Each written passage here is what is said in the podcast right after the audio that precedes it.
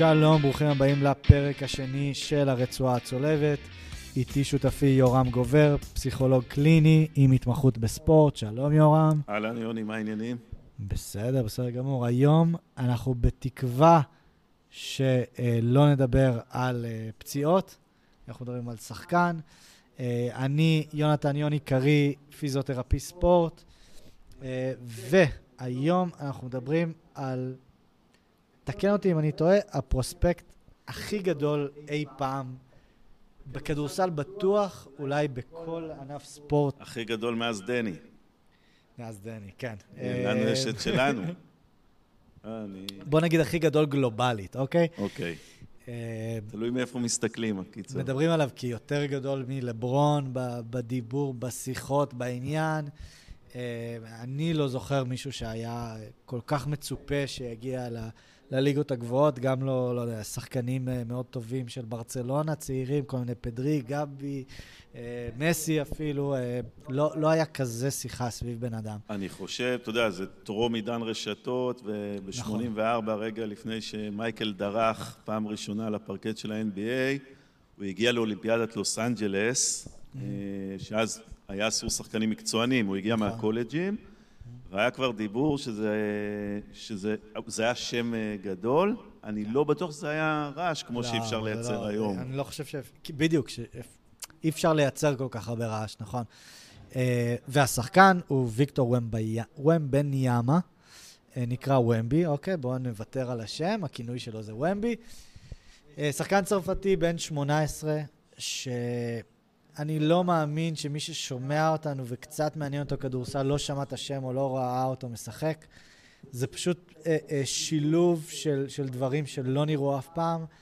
Uh, אני אתחיל בכמה ציטוטים ש, שתבין. Uh, משווים אותו, הסקאוטים משווים אותו לסוג של רודי גובר בהגנה uh, ולקווין דורנט בהתקפה, עם uh, ראיית משחק של יוקיץ' וכליאה של סטף, uh, שזה מוגזם משהו בהחלט. של מיקי כן? נכנס? של מיקי ברקוביץ'? מיקי ברקוביץ', לא שמתי לב, כנראה זה משהו. התפספס בדיוק, בדיוק. אה, אה, יאניס אמר עליו, יש לו סיכוי לא להיות אחד הטובים בליגה או בגיל שלו, אלא אחד הטובים אי פעם. רגע, יש לנו, אתה יודע, לפני שמישהו קורא תיגר על מייקל, שנראה רגע את עונת הרוקי. ואז... אה, בדיוק, בדיוק, וזה זה עוד לפני שהוא דרך בכלל זה, ואני אגיד לך יותר מזה, הוא גם לא שיחק בקולג'ים ברמה שדומה לזה, הוא משחק בליגה הצרפתית. אה, דרך אגב, קווין דורנט אמר, הליגה בצרות שהוא ייכנס. אה, זה, זה מחמאה נראה לי יותר מאוד גדולה. ברוקלין נץ בצרות. לא הברוקלין יהיה נץ שם. בצרות בכללי. כן. נראה לי שהוא במקרה. הרחיב את זה. לגמרי.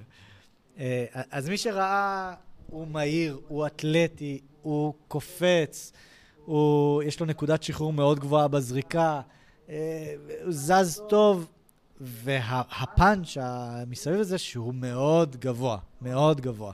הוא, הוא נראה כמו גארד בתזוזות שלו, אבל הבן אדם הוא, לפי דיווחים, בין 2.21 ל-2.28. שזה כבר וואו ענקי, ורק לצורך העניין, אה, יש כרגע שני שחקנים מעל 2.20, בליגה זה פורזינגס ובובן, והמוטת ידיים שלו היא 2.38. כאילו זה... בדרך כלל, עם הממדים האלה, יש נטייה לאיזושהי טיפה קלאמזיות, או היכולת לאסוף את. הממדים האלה לתנועה מדויקת או הרמונית, זה לא פשוט. בדיוק. אני חושב על מלוט הבול, אני חושב... אה, על, על בולבול, ועל, וכן, לגמרי. וזה זה לא קורה שם, זה מה שכל כך אה, מוזר וחריג בבן אדם הזה. ג- גם דרך אגב, יש נטייה מאוד גדולה להיפצע. אה, אני קצת, קצת ניכנס לסטטיסטיקות, מעל 2.10 הסיכוי להיפצע בכל עונה הוא 15 אחוז, ואם אנחנו עולים ל-2.11, כבר הסיכוי הוא 25 אחוז. כאילו ההבדל בין אה, מתחת ל-2.10 לבין מעל 2.10 הוא הבדל קיצוני. אה, בגלל זה גם אנחנו דרך אגב לא רואים הרבה שחקנים כאלה בליגה. אה, גם בגלל הסרבול הזה שאתה אומר, וגם בגלל שכמה שאתה יותר גבוה, אתה עם סיכוי יותר גבוה להיפצע.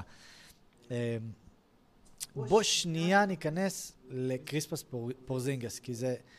הם, אה, פורזינגס בא לליגה גם כסוג של הבטחה כזאת, בטח לא גדול כמו ומבי, אבל גם כסוג של יוניקורן קראו לו.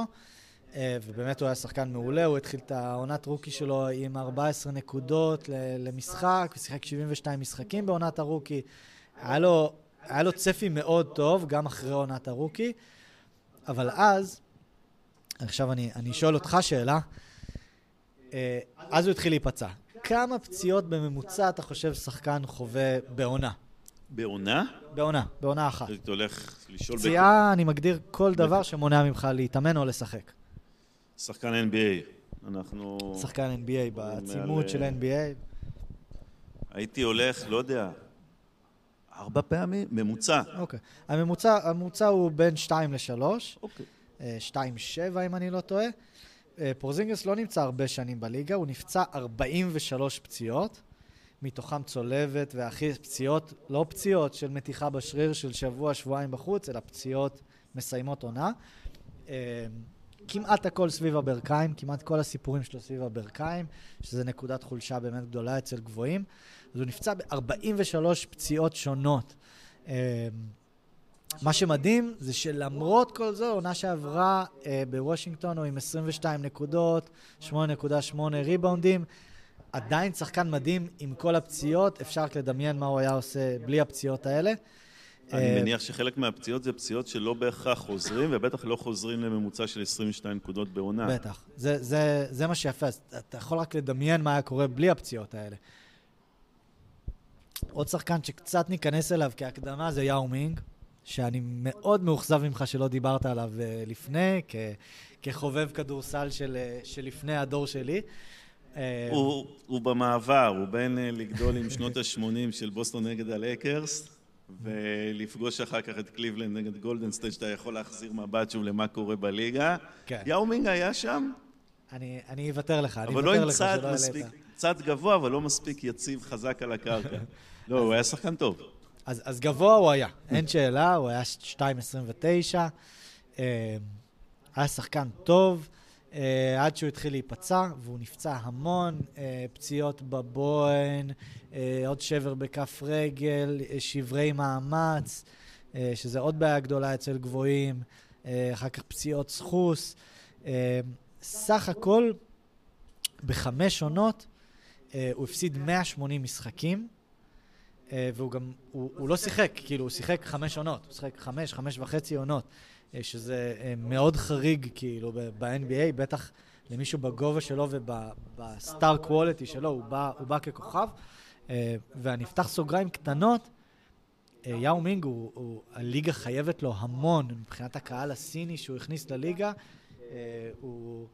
אני ראיתי סטטיסטיקה על זה, הוא משהו כמו הוסיף 10 או 15 אחוז רייטינג עולמי, רק הוא. חשיפה, אני חושב, מעבר גם לקהל הסיני, בכלל לאזור אחר בעולם שפחות היה חשוף לכדורסל הזה.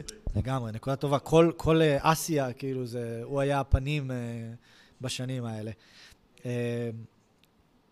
אז בקריירה שלו הוא היה שמונה פעמים אולסטאר, וסך הכל ממוצע של 19 נקודות, תשע ריבאונדים. היה סנטר מדהים, דומיננטי מאוד. אם הוא לא היה נפצע, אלוהים יודע אה, מה, מה היה קורה. אה, ו, ואני אגיד, אנשים לא מבינים, כאילו, אתה יודע, כדורסל זה, זה ספורט של גבוהים. אה, בוא, בוא נגיד את האמת, אפשר להיות אה, מטר שישים ומטר חמישים וחמש בכדורגל, אה, ואולי אפילו בטניס. אבל כדורסל זה, זה cut-off, אין מה לעשות. תהיה שחקן מדהים, היו חריגים, כל מיני בג, מגזי וזה, אבל אין מה לעשות, היום בכדורסל המודרני, אם אתה לא מטר שמונים וחמש, כמה שאתה תהיה מדהים, אתה, אתה לא תהיה, לא. שמע, זה מאוד קונקרטי, כדורסל, אתה חייב לכוון גבוה תרתי משמע. הסל הוא למעלה, כדורגל זה בגובה דשא. אתה יכול מהרצפה לעשות את מה שאתה צריך. לגמרי, אני לא חשבתי על זה ככה. אני חשבתי בקטע של בלוקים, יש שם גם סיפור נכון, זה למעלה, הסל למעלה. אה, לגמרי. אה, אז כמו שאמרת, זה ספורט של גבוהים, ואין מה לעשות, יש איזה cut-off נורא ברור, אה, ואנחנו לא רואים בליגה שחקנים מתחת למטר שמונים וחמש, אולי אפילו מטר תשעים, אם אני לא טועה. אה, גם כשאנחנו חושבים על, אה, על הנמוך, סטף קרי הוא לפי דעתי מטר תשעים ושתיים, או משהו באזור הזה. אז באמת יש cut-off נורא, נורא ברור שם. אז, אז אני חייב להסביר מה קורה בגבהים האלה. למה אנחנו בעצם לא רואים אנשים שהם 2.20, 2.30, 2.40 אפילו. אז גם קודם כל, אין הרבה כאלה בעולם. אין, אין מעל 2.40, יש בודדים בעולם, אפילו מעל 2.30. והסיבה גם שהאנשים האלה לא מגיעים לגבהים האלה, זה שני דברים עיקריים. אחד זה מומנט. אה, תדמיין, אם אתה מנסה לשבור מקל אה, דק, מאוד מאוד קשה לנו לשבור אותו, אבל אם אני נותן לך אותו מקל בעובי של אצבע למטר וחצי אורך, אתה בקלות שובר אותו. אז, אז ככה גם הלחצים על העצמות שלנו. כלומר, כל מומנט הוא מוכפל אה, פי כמה ב, באורך יותר גבוה, אה, ואז גם העצמות, גם, ה, אה, כמו שראינו, השברי מאמץ אה, של יאו מינג, גם הרצועות, הרבה יותר קל לקרוע רצועות שזה בא במומנט גבוה. אה, אז זה בלאגן מאוד גדול, והדבר השני זה באמת משקל. אה, שאנחנו עולים סנטימטר במשקל, בגובה, סליחה, המשקל עולה בצורה ריבועית. Uh, כלומר, זה, זה ממש משוגע הקפיצות האלה. Uh, וכדי להגיע למשקלים גבוהים, אתה לא צריך להיות גבוה מדי. Uh, גם בן אדם רזה, בגובה שתי מטר, הוא ישקל הרבה, הוא, הוא יכול להגיע בקלות. Uh, אתן לכם דוגמה נגיד על קייט קניגם. הבן אדם הוא uh, 2.02 אם אני לא טועה, הרכז של פיסטונס, ואדם שוקל 100 קילו. קחו 100 קילו בבן אדם מטר 70, זה, זה בן אדם שמן, אוקיי? אה, אז חשוב להבין את זה, זה, זה מאוד אה, קל להגיע למשקלים גבוהים אה, כשאנחנו מעלים גובה. ממה שאתה אומר, הם מגיעים מראש, הגבוהים האלה, הגבוהים מאוד, מראש מגיעים עם נקודת פתיחה של פגיעות. של... לגמרי, חד משמעית. ואני שואל את עצמי בפן המנטלי, למרות שעל מגרש הכדורסל, הגובה הזה זה ישר נותן לך כביכול יתרון משמעותי, אני לא בטוח שתמיד זו התחושה, אתה מסתכל על צורת ההליכה, על איך שהם אוספים את עצמם, התחושת כן. בולטות בכל רגע, זה כיף להיות בולט על המגרש, אבל אתה לא יכול להתחבא בשום מקום, לא על המגרש, לא על הספסל, בטח לא בחדר הלבשה. בגובה כזה, אתה לא יכול להתחבא בשום מקום בעולם, לפי דעתי.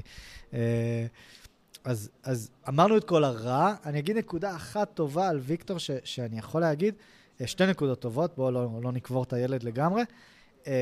יש לו, יש לו כלי מאוד חשוב להפחתת פציעות, שזה שהוא עשה ענפים שונים בעבר, הוא התחיל כשוער כדורגל, הוא עשה ג'ודו, אה, שווה אולי להיכנס להורים שלו, אה, המשפחה שלו, אימא שלו שחקנית כדורסל מקצוענית בצרפת, אה, גם אחותו הגדולה הייתה שחקנית כדורסל.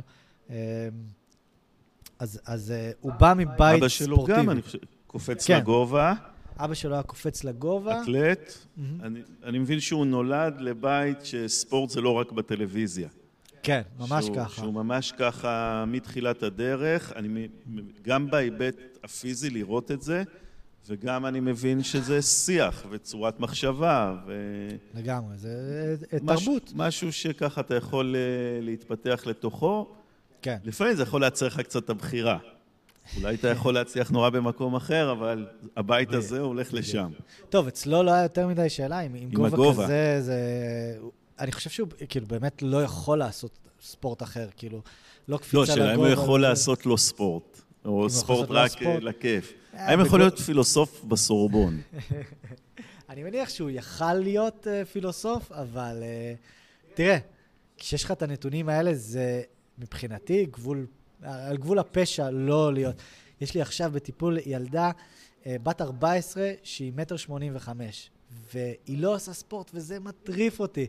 אה, אז, אז אני חושב שזה זה, זה על גבול הפשע להיות 2.20 פלוס ולא להיות שחקן כדורסל, או לא לנסות. אלא אם כן, אתה אומר לילדה, אלא אם כן התשוקות במקומות אחרים. ש... אני עוד לא שם, אני עוד לא שם. אני, אני, יש לך את הנתונים הפיזיים, זה בדיוק ההבדל בינינו. יש לך את הנתונים הפיזיים, תעוף על זה. אה, אבל נכון, אתה, מה, מהצד שלך זה נכון, אם אין לך תשוקה לזה, לגמרי. אה, אז, אז הנקודה השנייה אה, זה, אני רואה את המוסר עבודה שלו וכמה מדברים עליו. הילד עובד, הילד עובד טוב, יש סביבו צוות מאוד מקצועי, והוא נשמע טוב.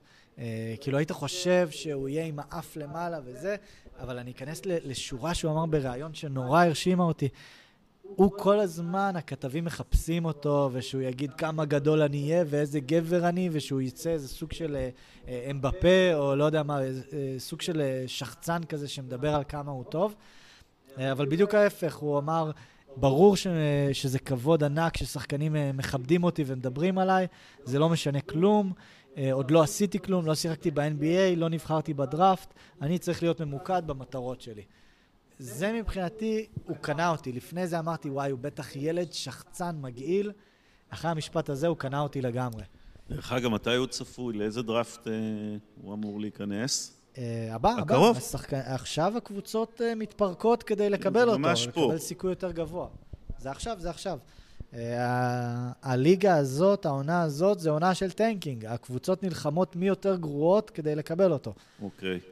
זו שאלה איך נשארים עם רגליים על הקרקע ועוד עם רגליים כאלה ארוכות, להשאיר אותם. הוא רחוק מהקרקע גם ככה. באופן טבעי. איך אתה נשאר עם, עם אה, רגליים קרובות לקרקע, שתחשוב על זה מבחינה מנטלית. כמעט כל דבר שהוא הולך לעשות, מהמשחק הראשון ב-NBA, זה יכול לאכזב. כל דבר חוץ ממשהו פנומנלי, זה אכזבה. אתה, מה שאמרת עכשיו בכמה שורות, זה אומר שאנחנו הולכים לראות את מייקל, לברון, לארי ברד, מג'יק וקרים באותו שחקן. ב extra extra large, כן. ב-2.20 פלוס. ועוד לא הזכרתי עוד כמה, על הדרך, כאילו. גם לתת. כבוד ל oldies. אז זה כמעט כל, אה, לא יודע, במשחק הראשון שלו, אם הוא יקלע 12, זה בסדר? לא בסדר? הוא יהיה בדיוק. 26 דקות על המגרש, ציפינו ליותר. כן. אני חושב עליו, על היכולת גם לדברר את זה החוצה, גם בשבילו, רגע לעשות משהו שיותר אפשרי מבחינת הציפי, לא להוריד אותם, אבל משהו ככה באמת יותר אה, עם אה, רגליים על הקרקע שמאפשרות לו לעלות פעם ראשונה על הפרקט וגם לעולם סביבו. אתה אמרת מה קווין דורנט אומר, כן. אה, זה לא פשוט עוד לפני שעליתי למגרש, שזה מה שאומר עליי אחד הכוכבים הגדולים כרגע כן. על המגרש. זה נראה לי משוגע בעיניי שכבר שהוא ילד בן 18, כל העולם מדבר עליו. אה, אתן לך דוגמה טובה לכמה הטירוף בארצות הברית סביבו, ESPN, שזה רשת שכסף מעניין אותה, כאילו זה לא... לא, אין, אין שום דבר מסביב לזה, זה הקפיטליזם האמריקאי במיטבו. הם משדרים משחקים של הליגה הצרפתית. בחיים לא שידרו, ולא משחקים של הליגה הצרפתית, בואו, משחקים שלו בליגה שמשחקים שלו, לא שהם רק משדרים את משחקים- לא, לא, המשחק לא, לא המרכזי. מונפליה נגד זה, כן. משחקים שלו בליגה הצרפתית משודרים ב- ESPN live, שזה משוגע בעיניי. זה, התרבות האמריקאית מחפשת כסף וזה, ויש סביבו כל כך הרבה הייפ שהם קונים משחקים של הליגה הצרפתית, שזה זה משהו מאוד רציני שאני לא חושב שנראה אי פעם. אמ, אז מה, מה בוא, בוא תכניס אותנו לנעליים של... אה, אה, אני מניח שיש סביבו צוות מאוד רחב, שחלקם זה גם אה, צוות מנטלי.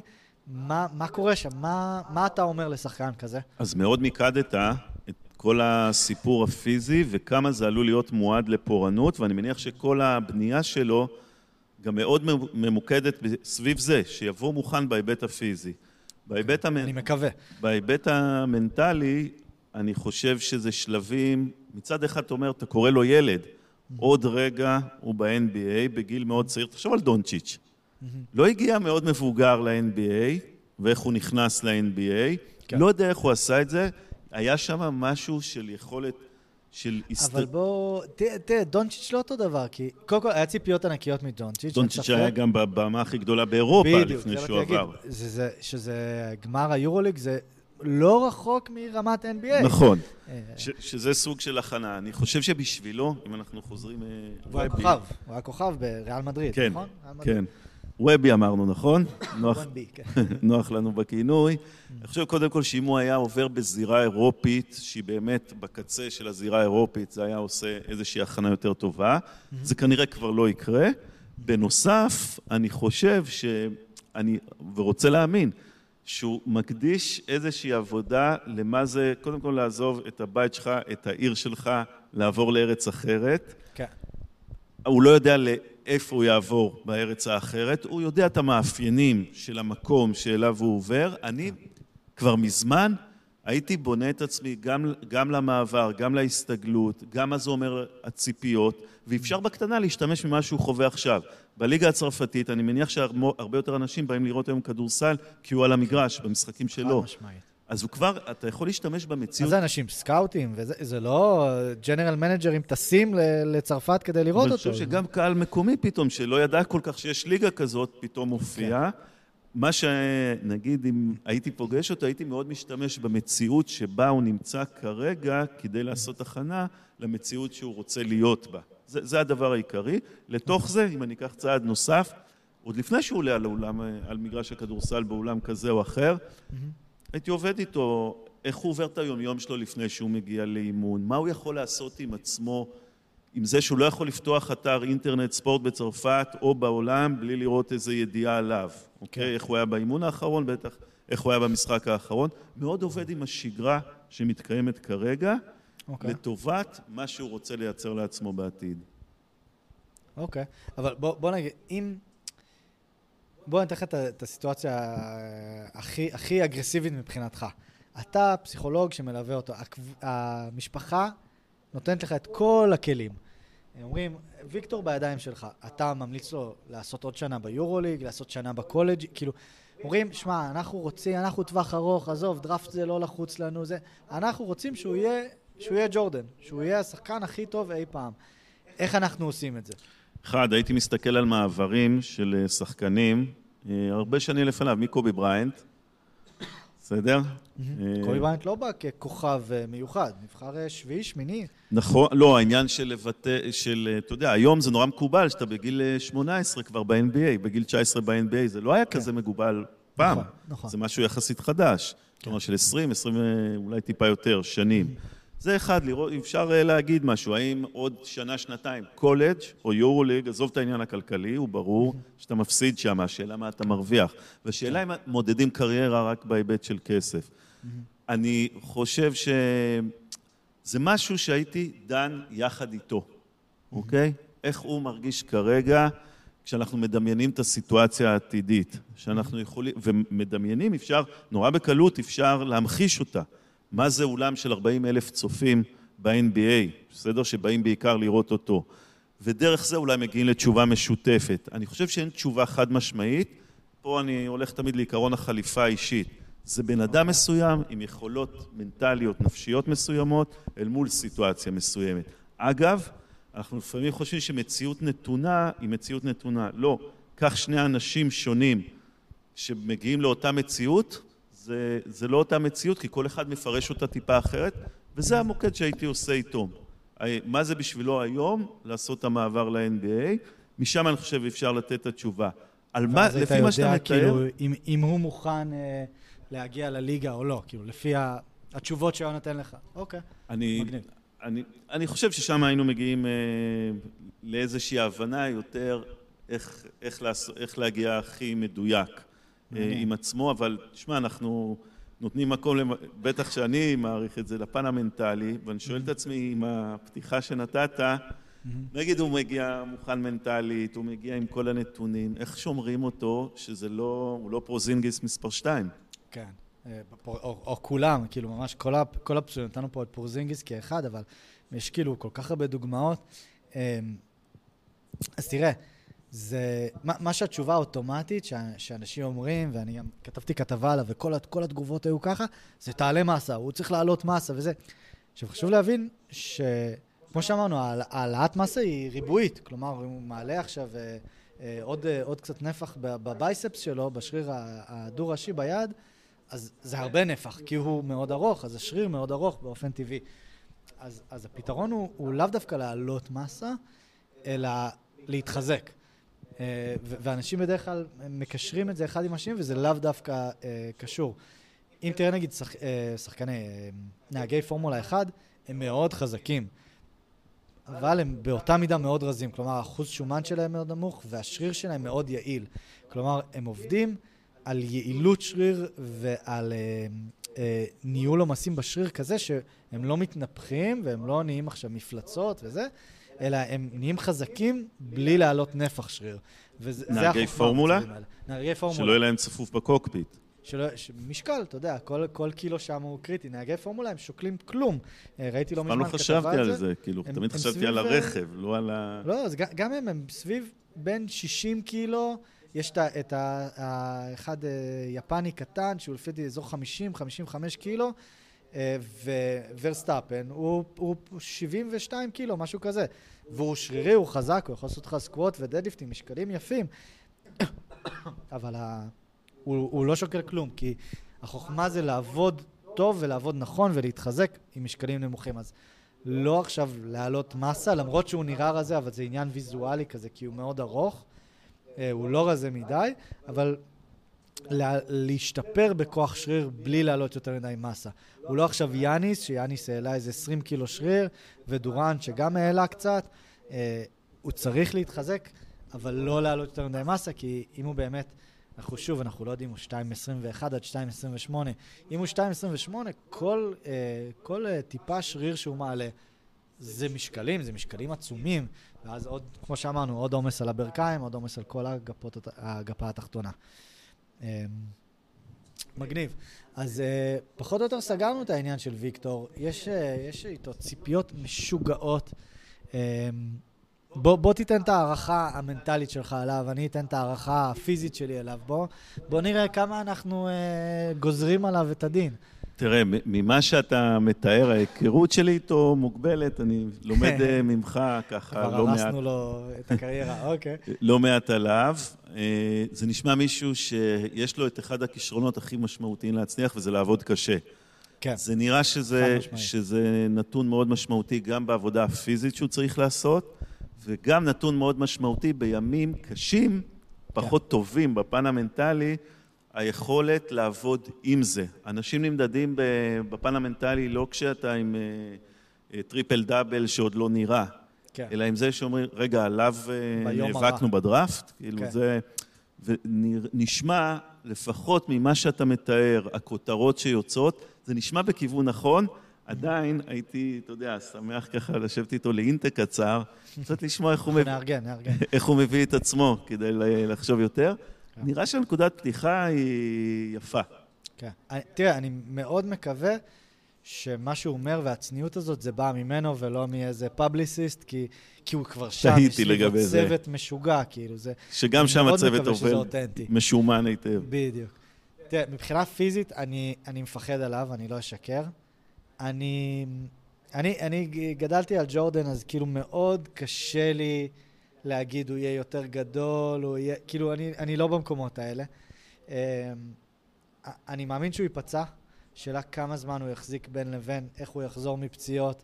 Uh, התקווה שהוא יהיה יותר uh, דורנט נגיד, למרות שזה לא, לא בדיוק, אבל יותר דורנט ופחות פורזינגס ויאו מינג. Uh, אבל באמת, אני חושב שאם יהיה לו שש, שבע עונות בריאות בליגה, הוא יהיה מדהים. הוא בקלות, איך שהוא משחק היום, הוא יכול לעשות 25 נקודות למשחק. לא חושב שצריך להיות uh, דרמטי מדי בשבילו. Uh, דרך אגב, הכינוי ש, שמתחיל להידבק עליו זה החייזר. יש יוניקורן, שכאילו משהו מיוחד, אז חייזר זה אין. זה כאילו זה... אז הוא, הוא בכיוון הזה. תראה, אני אהיה כנה במאה אחוז, אני מקווה לו כמה שיותר בריאות וזה, אבל אני לא רוצה שהוא יהיה מייקל, אני לא רוצה שהוא יהיה מעל מייקל. אל, תהיה מודאג, הוא יכול להיות יותר ממייקל, הוא לא יכול להיות כמו מייקל, כי, לא יהיה, לברון, עוד לא הבין את זה. אנחנו נדבר על זה אולי באיזה פרק, הסיפור בין לברון אה, למייקל. אין, אין סיפור בין מייקל ללברון, כי זה לא אותו סיפור, שני סיפורים נפרדים, אבל... נש, נשמע שאנחנו נוכל לבדוק את הדברים גם בדראפט הקרוב, ובטח אה, לאמצע העונה נוכל לדבר על זה שוב. לגמרי. אז יאללה, הנה, עשינו לעצמנו uh, עוד טיזר, uh, לחזור לוויקטור ונראה מה מצבו. אנחנו צריכים עכשיו איזה חצי שנה, שמונה חודשים לתת לו להתבשל קצת, לגעת קצת בכדור בליגה של הגדולים. ונראה איך הוא יהיה. ועל מייקל ולברון אפשר כבר לדבר, ולשים פעם אחת תראה, איזה... תראה, תראה, אם כבר פתחת. אני לא יודע, אני חושב שלברון רוצה להיות לברון. אני חושב ש, שקובי דווקא רצה להיות מייקל. אם כבר אנחנו... זה... לברון רצה להיות לברון. רצה להיות מעל מייקל, אבל להיות לברון. אה, נראה, לי, נראה לי יותר קובי ניסה, ניסה אה, לראש את הכתר. אה, אבל יא, זה, זה עוד טיזר. אתה עושה לנו יותר מדי שיעורי בית. אה, יופי, אז זה היה הפרק השני שלנו. אה, ויקטור הוא אמור להיות אה, מבחינת ציפיות משוגע. אה, נקווה שהוא יגיע, גם אם הוא יגיע לחצי מהציפיות שמדברים עליו, זה יהיה מדהים מבחינתנו. בכל מקרה, הוא שחקן מעניין. עם הגובה שלו חצי זה הרבה. כן, כמה זה? מטר, זה, זה עדיין נראה לי מעל הממוצע בארץ. ושיהיה לו בהצלחה. אנחנו מקווים שנהנתם, וניפגש בפרק הבא. להתראות. היה כיף, ביי.